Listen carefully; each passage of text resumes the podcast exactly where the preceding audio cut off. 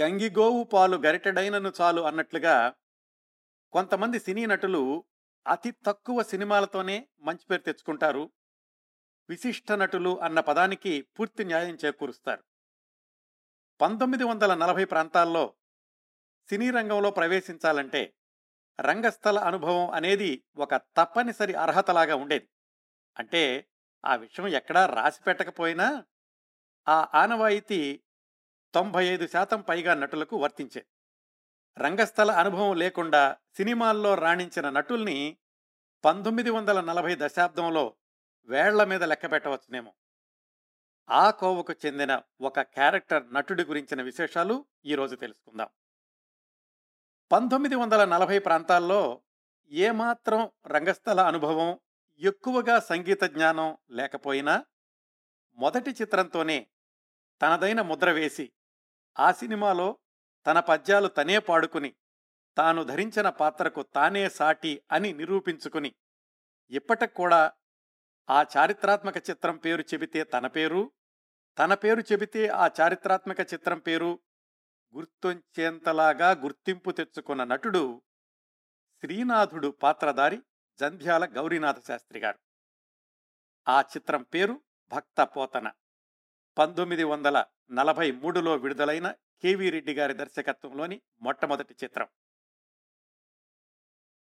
శ్రీకృష్ణుడు శ్రీకృష్ణదేవరాయలు పాత్రల పేర్లు చెబితే ఎన్టీఆర్ గారు ఎలా గుర్తొస్తారో శ్రీనాథుడు అనగానే ఇప్పటికీ వెంటనే స్ఫురించే పేరు జంధ్యాల గౌరీనాథ శాస్త్రి గారిది. పంతొమ్మిది వందల నలభై యాభై ఐదు ఆ పదిహేనేళ్ళలో తెలుగు చలనచిత్ర సీమలో సమర్థులైన క్యారెక్టర్ నటుల పేర్లు జాబితా వేస్తే అందులో మొదటి వరుసలో పరిగణించదగిన నటుడు జంధ్యాల గౌరీనాథ శాస్త్రి గారు. పంతొమ్మిది వందల నలభై మూడులో వచ్చిన భక్తపోతనలోని శ్రీనాథుణ్ణి ఆనాటి ప్రేక్షకులు ఎంతగా మెచ్చుకున్నారో ఓ పన్నెండేళ్ళ తర్వాత పంతొమ్మిది వందల యాభై నాలుగులో వచ్చిన కేవి రెడ్డి గారి మరో సూపర్ హిట్ చిత్రం పెద్ద మనుషులు. దానిలో ప్రధాన విలన్ ధర్మారావు పాత్రకు కూడా అంత పేరు తెచ్చుకున్నారు జంధ్యాల గౌరీనాథ శాస్త్రి గారు. నిజానికి ఈ రెండు సినిమాలతో ఆయనకు వచ్చిన పేరు గమనిస్తే ఆయన ఆ పదిహేనేళ్ళలో చాలా చిత్రాల్లో నటించి ఉండి ఉంటారు అని చాలామంది అనుకుంటారు. వాస్తవానికి జంధ్యాల గౌరీనాథ శాస్త్రి గారు పదిహేను సంవత్సరాల్లో నటించింది కేవలం ఏడు సినిమాల్లో మాత్రమే. అందులో రెండు సినిమాలు భక్తపోతన పెద్ద మనుషులు. ఇవి సూపర్ హిట్ అయితే మరొక మూడు సినిమాలు భీష్మ మాయా మచ్చేంద్ర భలే రాముడు. అవి విజయవంతమైన చిత్రాలు.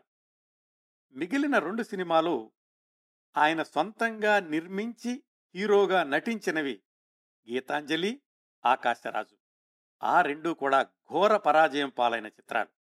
ఆ సినిమాల పరాజయం ఆయన జమీందారీ ఆస్తిని కూడా అధిక భాగం హరింపచేయడం అనేది సినీ పరిశ్రమలో ఫెయిల్ అయ్యే సినిమాలు నేర్పే గుణపాఠం. కేవలం ఏడు సినిమాలతోనే ఆనాటి చిత్రాల ప్రసక్తి వచ్చినప్పుడల్లా తప్పనిసరిగా ఆయన పేరు పరిగణనలోకి వచ్చేలాగా గుర్తింపు పొందిన నటుడు జంధ్యాల గౌరీనాథ శాస్త్రి గారు. ఆ రోజుల్లోనే గౌరీపతి శాస్త్రి అని మరొక నటుడు ఉండేవారు. చాలామంది సినీ చరిత్రకారులు ఆ గౌరీపతి శాస్త్రి గారు నటించిన సినిమాలను కూడా గౌరీనాథ శాస్త్రి గారి ఖాతాలో వేస్తూ ఉంటారు. నిజానికి గౌరీపతి శాస్త్రి గారు గౌరీనాథ శాస్త్రి గారు వేరు వేరు మనం మాట్లాడుకుంటున్నది గౌరీనాథ శాస్త్రి గారి గురించి. ఒక్క శ్రీనాథుడు పాత్రతోనే స్టార్డమ్ తెచ్చుకున్న జంధ్యాల గౌరీనాథ శాస్త్రి గారి గురించిన సమాచారం ఎక్కువగా ఎక్కడా లభ్యం కావటం లేదు. ఆనాటి సినిమా పత్రికల్లో కూడా ఆయన గురించిన వ్యాసాలు ఎక్కడా రాలేదు. బహుశా తక్కువ సినిమాల్లో నటించడం మద్రాసులో ఎక్కువగా నివసించకపోవడం ఒక కారణం అయి ఉండొచ్చునేమో డివి నరసరాజు గారి ఆత్మకథలోనే జంధ్యాల గౌరీనాథ శాస్త్రి గారి గురించిన ఒకటి రెండు సంఘటనలు ఉన్నాయి.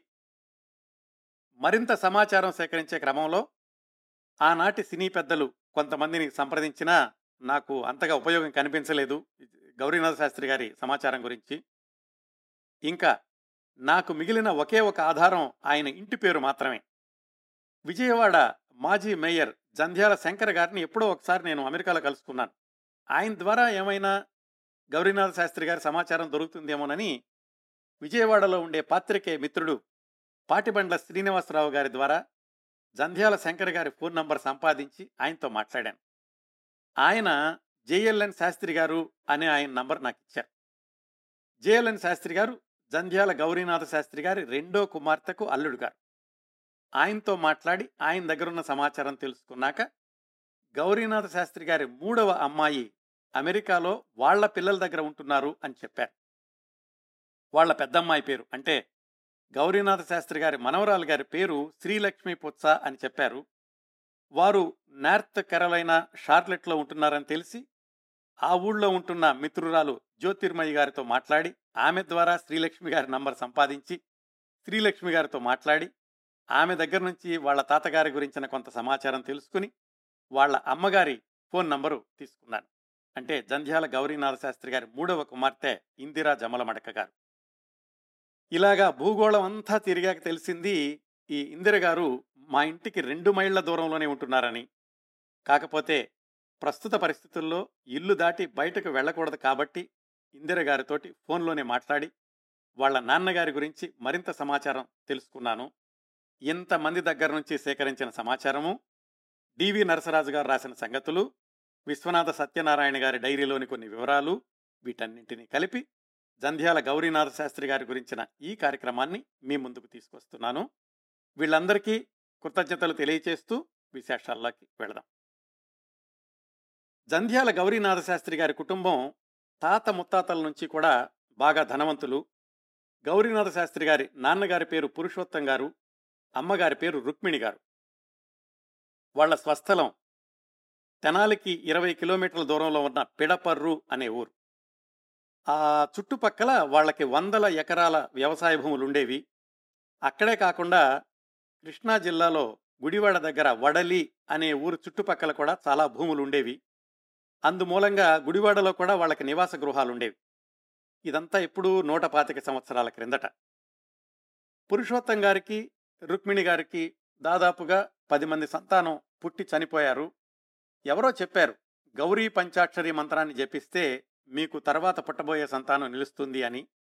ఆ తర్వాత పుట్టిన అబ్బాయికి గౌరీ అనే పేరు కలిసొచ్చేలాగా గౌరీనాథ శాస్త్రి అని పేరు పెట్టుకున్నారు. ఆయన పుట్టిన తేదీ పంతొమ్మిది వందల నాలుగు మే పద్నాలుగు. ఆ తర్వాత పుట్టిన అబ్బాయికి అంటే గౌరీనాథ శాస్త్రి గారి తమ్ముడికి శ్రీరామ శాస్త్రి అని పేరు పెట్టుకున్నారు. ఆగర్భ శ్రీమంతులు కాబట్టి గౌరీనాథ శాస్త్రి గారు చదువు మీద పెద్దగా దృష్టి పెట్టలేదు.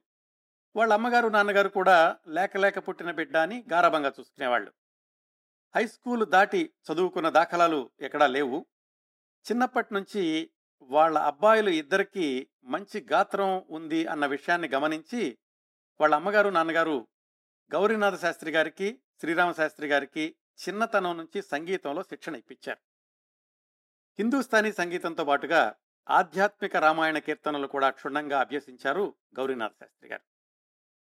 స్కూల్ చదువు అయిపోయిన దగ్గర నుంచి తమకున్నటువంటి ఆస్తుల్ని చూసుకోవడంలోనే సమయం అంతా గడిచిపోయేది ఆయనకు.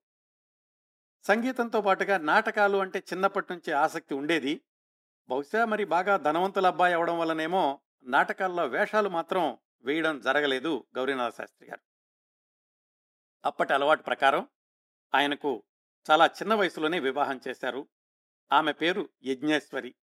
వాళ్ళకి ముగ్గురు ఆడపిల్లలు జన్మిస్తే ఒకరు చనిపోగా ఇద్దరు మిగిలారు. ఆ పిల్లల పేర్లు సుశీల శకుంతల. దురదృష్టవశాత్తు గౌరీనాథ శాస్త్రి గారికి పాతికేళ్ళకే భార్యా వియోగం సంభవించింది. అప్పుడు పంతొమ్మిది వందల ఇరవై తొమ్మిదిలో ఆయనకు ద్వితీయ వివాహం జరిగింది. ఆమె పేరు తూములూరు సీతారావమ్మ గుంటూరుకి చెందిన లాయర్ తూములూరి నాగభూషణం గారి అమ్మాయి. అక్కడి నుంచి మరొక పదేళ్ళ పాటు పెద్ద సంఘటనలు ఏమీ లేకుండా సజావుగా సాగిపోయింది గౌరీనాథ శాస్త్రి గారి జీవితం. పంతొమ్మిది వందల నలభై నలభై ఒకటిలో ఆయన జీవితాన్ని మలుపు తిప్పిన సంఘటన ఈరోజు మనం ఇలా ఆయన గురించి మాట్లాడుకోవడానికి పునాది అనేటటువంటి సంఘటన జరిగింది. అప్పటికి అంటే ఈ పంతొమ్మిది వందల నలభై సమయానికి తెలుగు టాకీలు మొదలై దాదాపుగా పదేళ్ళయింది ప్రజల్లో సినిమాల పట్ల ఆసక్తి బాగా పెరిగింది. గుడివాడలో వాహిని వారి సుమంగళి దేవత ఈ సినిమాలు చూడ్డానికి వెళ్ళినప్పుడు గౌరీనాథ శాస్త్రి గారికి ఓ కుర్రాడు పరిచయం అయ్యాడు. సినిమా ఎలా ఉంది? ఏమిటి? అని ఇద్దరు మాట్లాడుకుంటుండేవాళ్ళు చాలా సాధారణమైన సంఘటనలాగా కనిపిస్తుంది. కానీ అంత సాధారణ పరిచయమే గౌరీనాథ శాస్త్రి గారి సినిమా రంగానికి తీసుకెళ్ళింది. అది ఎలా జరిగిందో తెలుసుకోవాలంటే గౌరీనాథ శాస్త్రి గారికి పరిచయమైన ఆ కుర్రాడి గురించి తెలుసుకోవాలి. ఆయన పేరు కమలాకర కామేశ్వరరావు గారు. తరువాతి దశాబ్దాల్లో పౌరాణిక బ్రహ్మగా పేరు తెచ్చుకున్న ప్రముఖ దర్శకుడు కమలాకర కామేశ్వరరావు గారే ఈయన.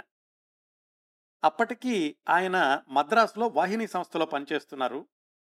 పేరుకి సహకార దర్శకుడే కానీ వాళ్ళ సినిమాలు విడుదలైనప్పుడు వాళ్ళ రిప్రజెంటేటివ్గా ఆంధ్ర ప్రాంతానికి వచ్చి ఆ సినిమాలు ప్రదర్శించే థియేటర్ల దగ్గరుండి వసూళ్ళ సంగతి అవి చూసుకుంటూ అలాగే ప్రేక్షకుల అభిప్రాయాలు కనుక్కోవడం కూడా చేస్తుండేవాళ్ళు కామేశ్వరరావు గారు. ఆ క్రమంలోనే గౌరీనాథ శాస్త్రి గారికి కామేశ్వరరావు గారికి పరిచయం జరిగింది. ఒకసారి మనం మద్రాసు వెళ్ళి వాహిని సంస్థలో ఏం జరుగుతుందో చూద్దాం. దేవత సినిమా అయ్యాక వాహిని సంస్థ తరఫున భక్తపోతన చిత్రాన్ని నిర్మిద్దామనుకున్నారు ఆ సంస్థ భాగస్వాములు. దర్శకుడిగా తమ సంస్థలోనే పనిచేస్తున్న కేవీ రెడ్డి గారికి అవకాశం ఇద్దామని వాళ్ళల్లో కొంతమంది అనుకున్నారు. కాకపోతే చాలామంది కేవీ రెడ్డి గారు చాలా కొత్త కుర్రవాడు ఇంతవరకు ఎక్కడా దర్శకత్వం చెయ్యలేదు ఆయనకి ఇద్దామా వద్దా అని వాళ్ళు అభిప్రాయ భేదాలు వచ్చినాయి. అప్పుడు కేవీ రెడ్డి గారికి మిత్రుడు అలాగే ఆ సినిమాలో ఎక్కువ పెట్టుబడి పెట్టినటువంటి మూలా నారాయణ స్వామి గారు కేవీ రెడ్డి గారికి మద్దతునిచ్చి ఆయనకే దర్శకత్వ బాధ్యతలు వచ్చేలాగా చేశారు. మిగతా భాగస్వామ్యులందరికీ ఆయన హామీ ఇచ్చారు. ఈ కుర్రవాడికే దర్శకత్వ బాధ్యతలు ఇద్దాం. నష్టాలు వస్తే నేను భరిస్తాను. ఇతని మీద నాకు నమ్మకం ఉంది అని. అలా ప్రారంభమైన భక్తపోతన చిత్రానికి తారాగణం ఎంపిక చేసే విషయంలో శ్రీనాథుడి పాత్ర ప్రసక్తి వచ్చినప్పుడు అప్పట్లో చిత్రరంగంలో ఉన్న నటుల కంటే కొత్తవాడైతే బాగుంటుంది అనుకున్నారు. ఆ సినిమాకి సహకార దర్శకుడు కమలాకర్ కామేశ్వరరావు గారు. ఆయన కేవీ రెడ్డి గారికి చెప్పారు. నేను గుడివాడ వెళ్ళినప్పుడు ఒక ఆయన పరిచయం అయ్యాడు. భారీ విగ్రహం పురద్రూపి అలాగే గంభీరమైన గాత్రం సంగీతంలో ప్రవేశం ఉంది. నాటక అనుభవం అయితే లేదు కాకపోతే నటించగలడు అన్న నమ్మకం నాకుంది అన్నారు. ఆ విధంగా జంధ్యాల గౌరీనాథ శాస్త్రి గారిని మద్రాసు పిలిపించి స్క్రీన్ టెస్ట్ చేసి శ్రీనాథుడి పాత్రకు ఎంపిక చేశారు. వాళ్ళ నమ్మకాలను ఏమాత్రం వమ్ము చేయకుండా భక్తపోతనలో శ్రీనాథుడి పాత్రకు ప్రాణప్రతిష్ఠ చేశారు గౌరీనాథ శాస్త్రి గారు. ఆ సినిమా షూటింగ్ సందర్భంలో గౌరీనాథ శాస్త్రి గారు తనకు ఎలాంటి మద్దతునిచ్చారు అన్న విషయాలను కేవీ రెడ్డి గారు తనకు చెప్పారని డివి నరసరాజు గారు తన జ్ఞాపకాల్లో రాసుకున్నారు. దాని ప్రకారం భక్త పోతన షూటింగ్ జరుగుతున్న రోజుల్లో కేవీ రెడ్డి గారు చాలా జాగ్రత్తగా ఉండేవాళ్ళు. ఎందుకంటే మెజారిటీ భాగస్వాముల ప్రతిపాదనకు వ్యతిరేకంగా మూలానారాయణ స్వామి గారి మద్దతు వల్ల మాత్రమే తాను కొనసాగుతున్నారు కాబట్టి. అప్పటికే మూడు సినిమాల అనుభవం ఉన్న బిఎన్ రెడ్డి గారిని ఈ భక్తపోతనకి నిర్మాణ పర్యవేక్షకుడిగా నియమించారు. భక్తపోతన షూటింగ్ జరిగే రోజుల్లో కేవీ రెడ్డి గారు ఒక విధంగా రిహార్సల్స్ చేయించేవాళ్ళు. కొన్నిసార్లు బిఎన్ రెడ్డి గారు చిట్ట చివరిలో వచ్చి అట్లా కాదు ఇలా చెయ్యండి అని దాన్ని మారుస్తూ ఉండేవాళ్ళు. అలాంటి సందర్భాల్లో శ్రీనాథుడి పాత్రలో ఉన్న గౌరీనాథ శాస్త్రి గారు కేవీ రెడ్డి గారి వైపే నిలబడి మీరు చెప్పినట్టు చేద్దామండి అనేవాళ్ళు. ఆ సందర్భాన్ని ఉదహరిస్తూ ఆ రోజు గనక గౌరీనాథ శాస్త్రి గారు కూడా ఆయన సినిమాల్లో సీనియర్ కాబట్టి బిఎన్ రెడ్డి గారి మాట విందాము అని ఉంటే నా పరిస్థితి మరింత ఇబ్బందికరంగా మారేది? అలా కాకుండా ఆయన నా వైపే నిలబడడం నాకెంతో నైతిక బలాన్ని ఇచ్చింది అని కేవీ రెడ్డి గారు ఆ తర్వాత డివి నరసరాజు గారి దగ్గర చెప్పుకున్నారు. ఆ చిత్రంలో నాగయ్య గారి సంగీత దర్శకత్వంలో గౌరీనాథ శాస్త్రి గారు తన పద్యాలను తనే పాడుకున్నారు. భక్త పోతన జనవరి ఏడు పంతొమ్మిది వందల నలభై మూడున విడుదలైంది. ఆ రోజుల్లోనే విడుదలైన జమినీ వారి బాలనాగమ్మ ఆ చిత్రానికి పోటీగా నిలిచి ఘన విజయం సాధించింది భక్తపోతన అందరితో పాటుగా గౌరీనాథ శాస్త్రి గారికి కూడా అద్భుతమైన పేరు తెచ్చిపెట్టింది. శ్రీనాథుడు నిజంగా ఇలాగే ఉండి ఉంటాడు అనే భావాన్ని ప్రేక్షకుల్లో అత్యంత బలీయంగా ముద్రించగలిగారు గౌరీనాథ శాస్త్రి గారు. మొదటి సినిమాలోనే ఆయనకు వచ్చిన పేరుకి నిజానికి గౌరీనాథ శాస్త్రి గారు వెంటనే ఇబ్బడి ముబ్బడిగా సినిమాలు చేయాల్సిన పరిస్థితి. అయితే డబ్బుల కోసం సినిమాల్లో వేషాలు వేయాల్సిన అవసరం లేదు ఆయనకి. పైగా కుటుంబాన్ని కూడా మద్రాసుకు మార్చలేదు ఇంకా. అందువల్లనేమో కానీ వెంట వెంటనే సినిమాలు ఒప్పుకోలేదు ఆయన. పంతొమ్మిది వందల నలభై మూడులోని భక్తపోతన తర్వాత గౌరీనాథ శాస్త్రి గారు ప్రధాన పాత్ర ధరించిన ఆయన రెండో చిత్రం పంతొమ్మిది వందల నలభై ఐదు ఫిబ్రవరి పదిన విడుదలైన భీష్మ చిత్రం. ఈ భీష్మ చిత్రం కూడా ప్రముఖ చిత్ర నిర్మాణ సంస్థ మిర్జాపురం రాజా గారి శోభనాచల పిక్చర్స్ వాళ్ళు నిర్మించింది. బందర్ నుంచి వెళ్ళిన చిత్రపు నారాయణమూర్తి గారి దర్శకత్వంలో వచ్చిన ఈ భీష్మలో టైటిల్ పాత్ర భీష్ముడిగా జంధ్యాల గౌరీనాథ్ శాస్త్రి గారు నటిస్తే కృష్ణుడిగా సిఎస్ఆర్ గారు అలాగే అంబగా ఈ నిర్మాత అయినటువంటి మిర్జాపురం రాజా గారి భార్య కృష్ణవేణి గారు నటించారు. ఈ భీష్మ చిత్రం ఇంకో ప్రత్యేకత ఏమిటంటే సీనియర్ శ్రీరంజని గారి చెల్లెలు జూనియర్ శ్రీరంజని ఆమె మొట్టమొదటిసారిగా వెండి తెర మీద కనిపించిన చిత్రం జంధ్యాల గౌరీనాథ్ శాస్త్రి గారి రెండవ చిత్రం భీష్మ. అలాగే ఆ తరువాతి రోజుల్లో మరొక నిర్మాత అయిన నటీమణి లక్ష్మీరాజ్యం గారు కూడా ఈ భీష్మలో మరొక ముఖ్య పాత్ర పోషించారు. గౌరీనాథ శాస్త్రి గారి ఈ రెండో చిత్రం భీష్మ భక్తపోతనంతగా ఘన విజయం సాధించకపోయినా విజయవంతమైన చిత్రంగానే పరిగణించబడింది. ఆ తర్వాత సంవత్సరానికి అంటే పంతొమ్మిది వందల నలభై ఆరు జనవరి పద్నాలుగున గౌరీనాథ శాస్త్రి గారు నటించిన మూడవ చిత్రం మాయా మచ్చేంద్ర అది విడుదలైంది.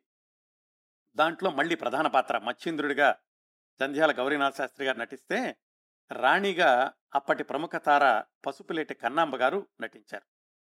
కొద్ది వారాల క్రిందటే మనం మాట్లాడుకున్న వాహిని మాలతి గారి గురించి ఆమె కూడా ఈ మాయా మచ్చేంద్రలో ప్రధాన పాత్ర పోషించారు. ఈ చిత్రం కూడా అప్పట్లో పేరున్నటువంటి దర్శకుడి దగ్గర నుంచే వచ్చింది. ఆయనే పి. పుల్లయ్య గారు. ఆ తర్వాత రోజుల్లో ప్రముఖ క్యారెక్టర్ యాక్టర్ అయిన ముక్కామల ఆయనకు కూడా మొట్టమొదటి చిత్రం ఈ మాయా మచ్చేంద్ర. అలా చూసుకుంటే జంధ్యాల గౌరీనాథ శాస్త్రి గారు నటించిన మొదటి మూడు చిత్రాలు కూడా చక్కటి దర్శకుల నుంచి వచ్చినయే. కేవి రెడ్డి గారు అలాగే చిత్రపు నారాయణమూర్తి గారు పి పుల్లయ్య గారు. ఈ మూడు సినిమాల్లో నటించేటప్పుడు కేవలం తన పాత్రకు తానే పరిమితం కాకుండా సినిమా నిర్మాణ క్రమాన్ని వివిధ విభాగాల్ని దగ్గరగా పరిశీలించేవాళ్ళు జంధ్యాల గౌరీనాథ శాస్త్రి గారు. ఆ అనుభవంతో ఆయనకు వచ్చిన ఆలోచన సొంత చిత్ర నిర్మాణం. ఎవరినో పెట్టుబడి పెట్టమని అడగాల్సిన అవసరం లేదు. ఆయనే జమీందారీలు ధనవంతులు వందల ఎకరాలకు వారసుడు. మనం మాట్లాడుకునే పంతొమ్మిది వందల నలభై ఆరు సమయానికి ఆయన సినీ రంగ ప్రవేశం చేసి ఐదు సంవత్సరాలైనప్పటికీ కుటుంబాన్ని మద్రాసుకు మార్చలేదు. పిడపర్రు మద్రాసు మధ్య మధ్యలో గుడివాడ అన్నట్లుగా ఉండేవి ఆయన ప్రయాణాలు. సొంత సినిమా తీద్దామనుకున్నప్పుడు ఆయనకు వచ్చిన ఆలోచన మహారథి కర్ణ. ఆ సినిమా ప్రయత్నాల్లో నటీనటుల కోసం రంగస్థల కళాకారుల అన్వేషణలో బెజవాడ వెళ్ళినప్పుడు గౌరీనాథ శాస్త్రి గారికి ఓ కుర్రాడు పరిచయం అయ్యాడు. ఆ కుర్రవాడు స్ఫురద్రూపి అతడి మొహంలో ఏదో తెలియని ఆకర్షణ ఒక రాజస్వం ఉట్టిపడుతుండే. ఆ కుర్రాడికి అప్పటికే నాటకాల అనుభవం ఉంది. రోజు బెజవాడ నుంచి గుంటూరు వెళ్ళి బియ్య చదువుకుంటున్నాడు. మహారథి కర్ణలో అతనితో ఏదైనా ప్రధాన పాత్ర వేయించాలి అని ఉండేది గౌరీనాథ శాస్త్రి గారికి. తరచూ ఆ కుర్రాడిని రిక్షాలో కూర్చోబెట్టుకుని విజయవాడంతా తిరుగుతూ సినిమాల గురించిన విశేషాలు చెప్తూ ఉండేవాడు ఆయన ఆ కుర్రాడు మాత్రం ఇంకా చదువుకుంటున్నానండి డిగ్రీ అయ్యే వరకు సినిమాల గురించి ఏమీ ఆలోచించదలుచుకోలేదు అనేవాడు.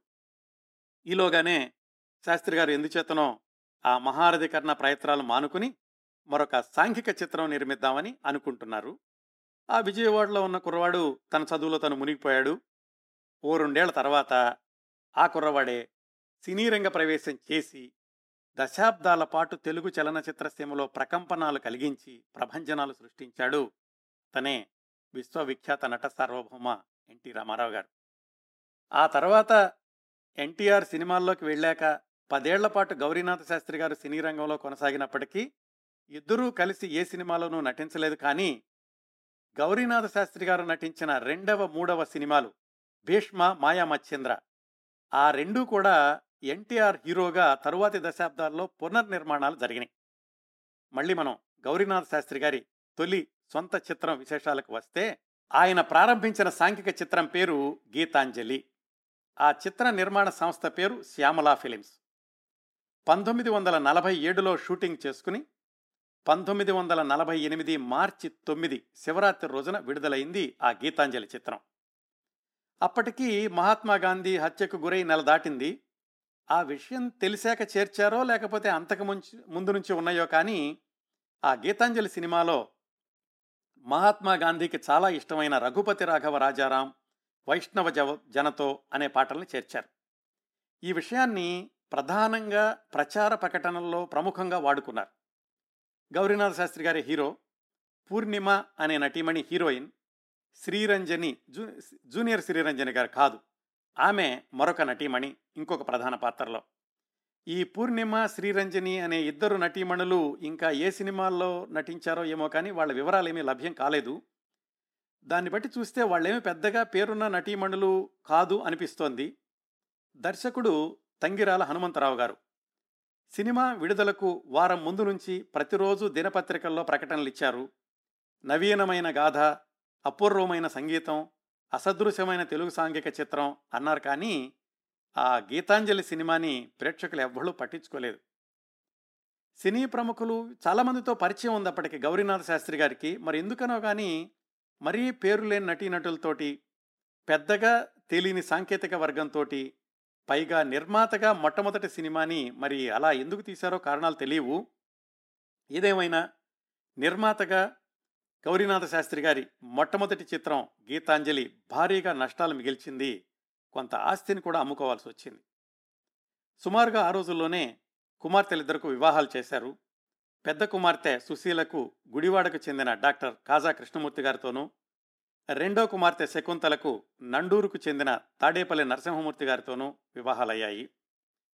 ఒక సినిమాలో దెబ్బతిన్నా కానీ పట్టు వదలకుండా జంధ్యాల గౌరీనాథ శాస్త్రి గారు మరో సినిమాకి ప్రయత్నాలు ప్రారంభించారు. ఆ రోజుల్లోనే అంటే సుమారుగా పంతొమ్మిది వందల యాభై ప్రాంతాల్లో మద్రాసుకి మకం మకా మార్చారు ఆయన భార్యతోటి. ఆ రెండో చిత్రం ఆకాశరాజు జానపద చిత్రం. ఈసారి బ్యానర్ పేరు త్రిమూర్తి వారి అని పేరు పెట్టారు. అప్పటికి చాలా పేరున్నటువంటి నటీమణి వాహిని కుమారి హీరోయిను ఇంకా అద్దంకి శ్రీరామ్మూర్తి సిఎస్ఆర్ బాగా పేరున్న నటులే నటించారు. ఆ తర్వాత రోజుల్లో ప్రముఖ క్యారెక్టర్ నటులు రచయితలు అయిన రావికొండలరావు గారి సొంత అన్నయ్య ఆర్కే రావు గారు ఈ ఆకాశరాజు చిత్రంలో ప్రధాన హాస్య పాత్ర పోషించారు. జ్యోతి సిన్హా అనే ఆయన దర్శకుడు. ఆకాశరాజు టైటిల్ పాత్ర మరి సహజంగానే గౌరీనాథ్ శాస్త్రి గారిది. కాకపోతే ఇది హీరో పాత్ర అనుకోవడానికి వీల్లేదు. దుర్మార్గుడైన రాజు పాత్ర. ఈ సినిమాకి ఇంకొక ప్రత్యేకత ఏమిటంటే కవి సామ్రాట్ విశ్వనాథ సత్యనారాయణ గారు స్క్రిప్ట్ సమకూర్చిన ఏకైక చిత్రం ఈ ఆకాశరాజు. తర్వాత దశాబ్దాల్లో ఆయన ఏకవీర వాళ్ళు సినిమాగా తీశారు కానీ విశ్వనాథ సత్యనారాయణ గారు రచన చేసిన సినిమా మాత్రం ఈ ఆకాశరాజు మాత్రమే. ఆకాశరాజు ప్రకటనల్లో కూడా కథాకల్పన కవి సామ్రాట్ విశ్వనాథ సత్యనారాయణ అని ప్రముఖంగా పేర్కొన్నారు. ఈ చిత్రం పంతొమ్మిది వందల యాభై ఒకటి ఫిబ్రవరి పదహారున విడుదలైంది. గౌరీనాథ శాస్త్రి గారు చేసిన రెండో ప్రయత్నం కూడా బెడిసి కొట్టింది. ఆకాశరాజు చిత్రం కూడా నామరూపాలు లేకుండా కొట్టుకుపోయింది. ఆయన నష్టాల ఖాతా మరింతగా పెరిగిపోయింది. తర్వాత ఏం చేయాలా అనే ప్రయత్నాల్లో ఉండగా మళ్ళీ గౌరీనాథ శాస్త్రి గారిని ఈరోజు కూడా గుర్తుంచుకునేలాగా చేసిన చిత్రం పెద్ద మనుషులు దాంట్లో ప్రధాన పాత్ర అవకాశం వచ్చింది. పెద్ద మనుషులు దర్శకుడు కేవీ రెడ్డి గారు అప్పటికే స్టార్ డైరెక్టర్ అయిపోయారు. ఆయన మొదటి సినిమా భక్తపోతనలో శ్రీనాథుడు శాస్త్రి గారే కదా? గౌరీనాథ శాస్త్రి గారు అంటే వ్యక్తిగతంగా గౌరవం ఉంది ఆయనకి. అలాగే గౌరీనాథ శాస్త్రి గారి నటన మీద కూడా నమ్మకం ఉండేది కేవీ రెడ్డి గారికి. ఈ రెండింటితో పాటుగా గౌరీనాథ శాస్త్రి గారికి పెద్ద మనుషుల్లో ప్రధాన పాత్ర లభించడానికి ఇంకొక చిన్న కథ ఉంది. ఈ వివరాలన్నీ కూడా సినిమా రచయిత డివి నరసరాజు గారు తన జ్ఞాపకాల్లో రాసుకున్నారు.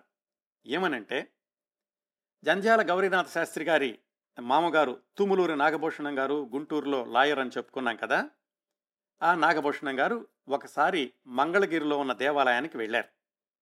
ఆ దేవాలయం ఎదురుకుండా ఎవరో ఒక వృద్ధురాలు కూర్చునుంది. తనలో తను ఏదో మాట్లాడుకుంటోంది. బహుశా మతి భ్రమించిందేమో అనేటట్లుగా ఉంది చూడ్డానికి. ఆమెను పలకరించి నాగభూషణం గారు ఇంటికి తీసుకెళ్ళారు. కొంచెం నెమ్మదిగా అడిగిన మీదట ఆవిడ ఎక్కడి నుంచి వచ్చింది? ఏమిటి? అని తెలుసుకుంటే మద్రాసులో ఉన్న కేవీ రెడ్డి గారి తల్లి ఆ వృద్ధురాలు. అప్పుడు నాగభూషణం గారు కేవీ రెడ్డి గారికి ఫోన్ చేసి ఇలాగ మీ అమ్మగారు మంగళగిరి దేవాలయం దగ్గర ఉన్నారంటే ఆయన వచ్చి తీసుకెళ్ళారు. ఆ రోజుల్లో ఆవిడకి మతి సరిగ్గా ఉండేది కాదు. అందువల్ల ఈ గుళ్ళు గోపురాల వెంట వెళుతూ ఉంటే మళ్ళీ కేవీ రెడ్డి గారు ఎవరినో పంపించి తీసుకురావడం ఇలాంటివన్నీ చేస్తూ ఉండేవాళ్ళు.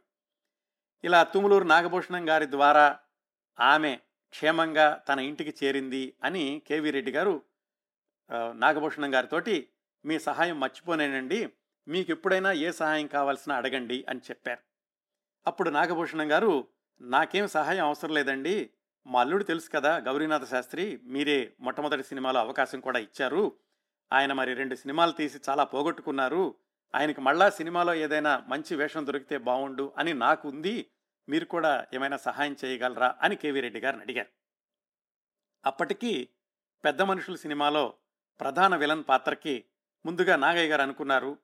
ఆయన మరీ సాత్వికంగా ఉంటుందని ఎస్వి రంగారావు గారు అనుకున్నారు. కానీ ఇంకా దాన్ని ఖరారు చేయలేదు.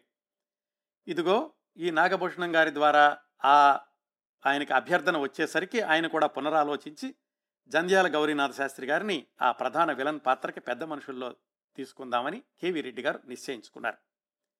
పాతాళ భైరవి సినిమా విజయం తర్వాత కేవీ రెడ్డి గారి నిర్ణయాలను ప్రశ్నించడానికి ఎవరికీ ధైర్యం ఉండేది కాదు.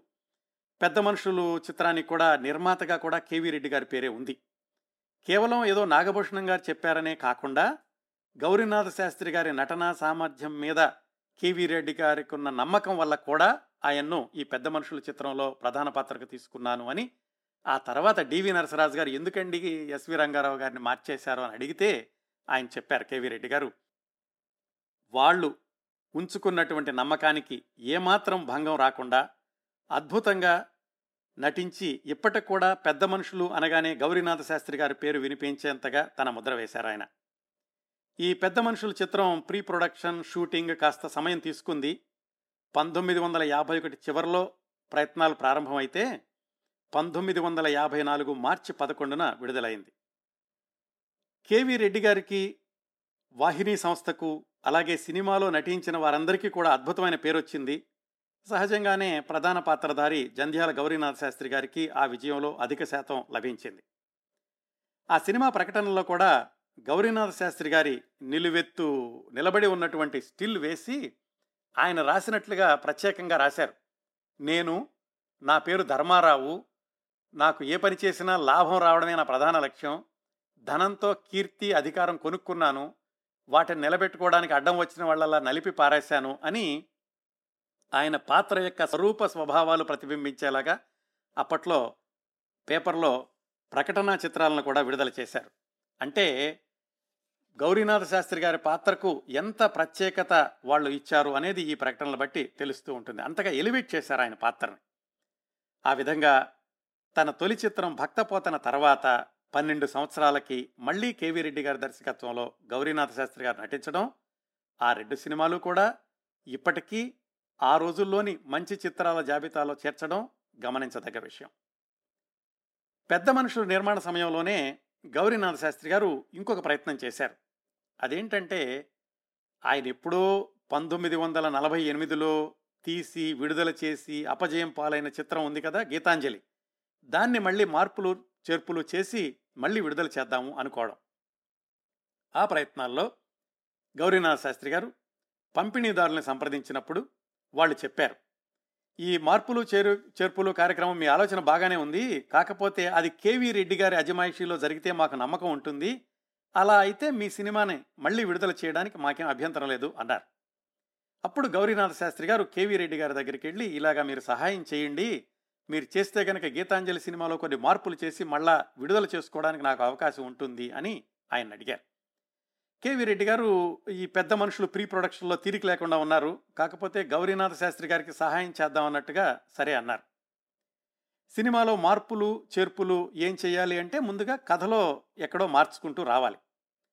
దానికోసమని అంతకు ముందు సంవత్సరమే ఆయన ఆకాశరాజు చిత్రానికి తనతో కలిసి పనిచేసిన కవి సామ్రాట్ విశ్వనాథ సత్యనారాయణ గారిని మద్రాసు పిలిపించారు గౌరీనాథ్ శాస్త్రి గారు.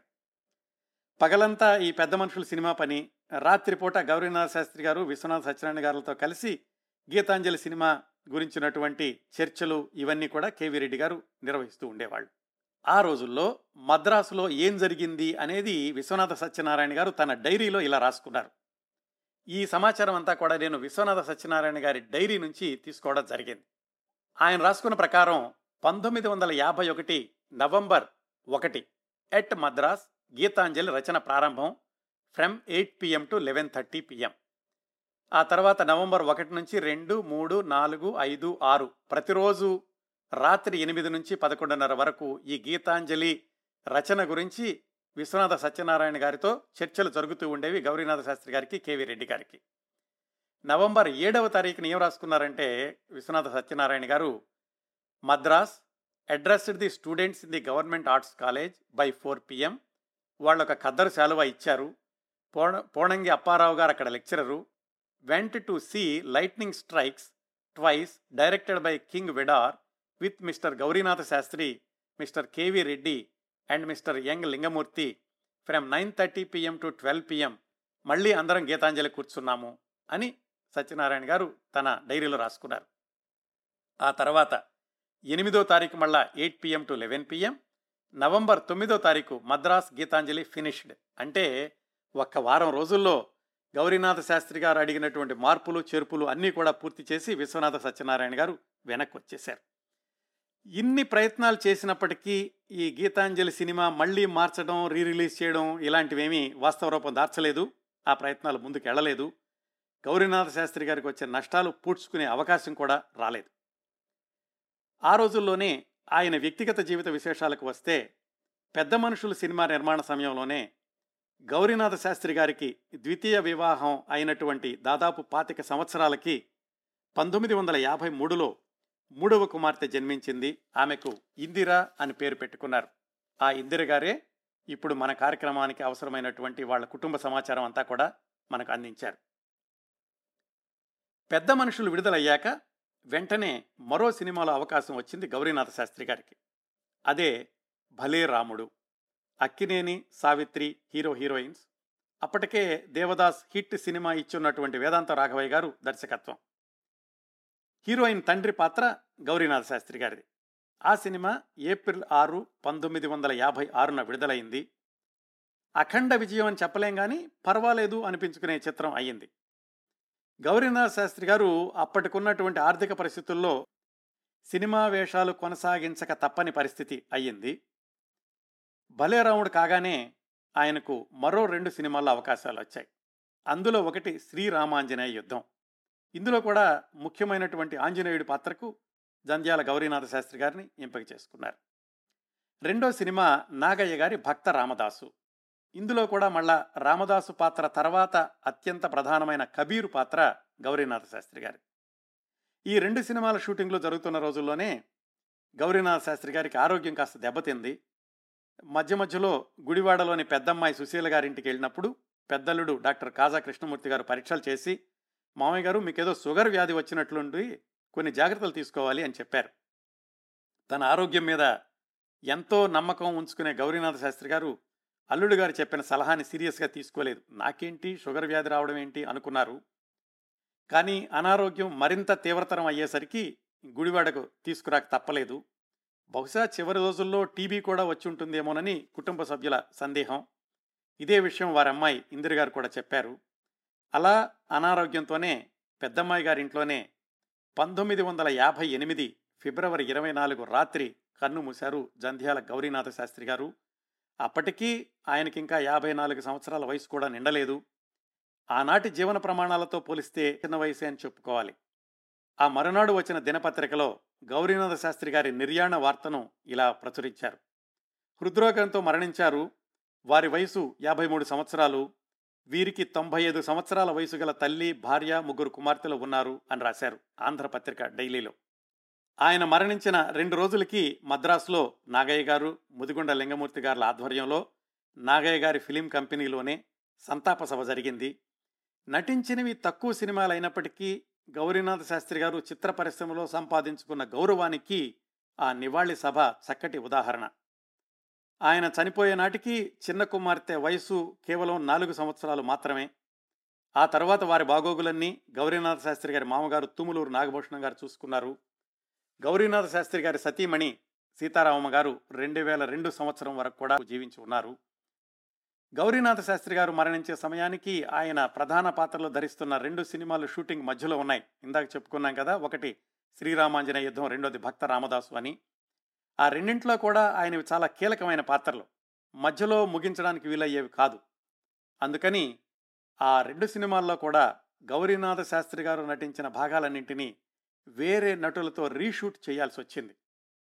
శ్రీరామాంజనేయ యుద్ధంలో గౌరీనాథ శాస్త్రి గారు ధరించిన ఆంజనేయుడి పాత్రలో రాజనాల్ గారు వచ్చారు.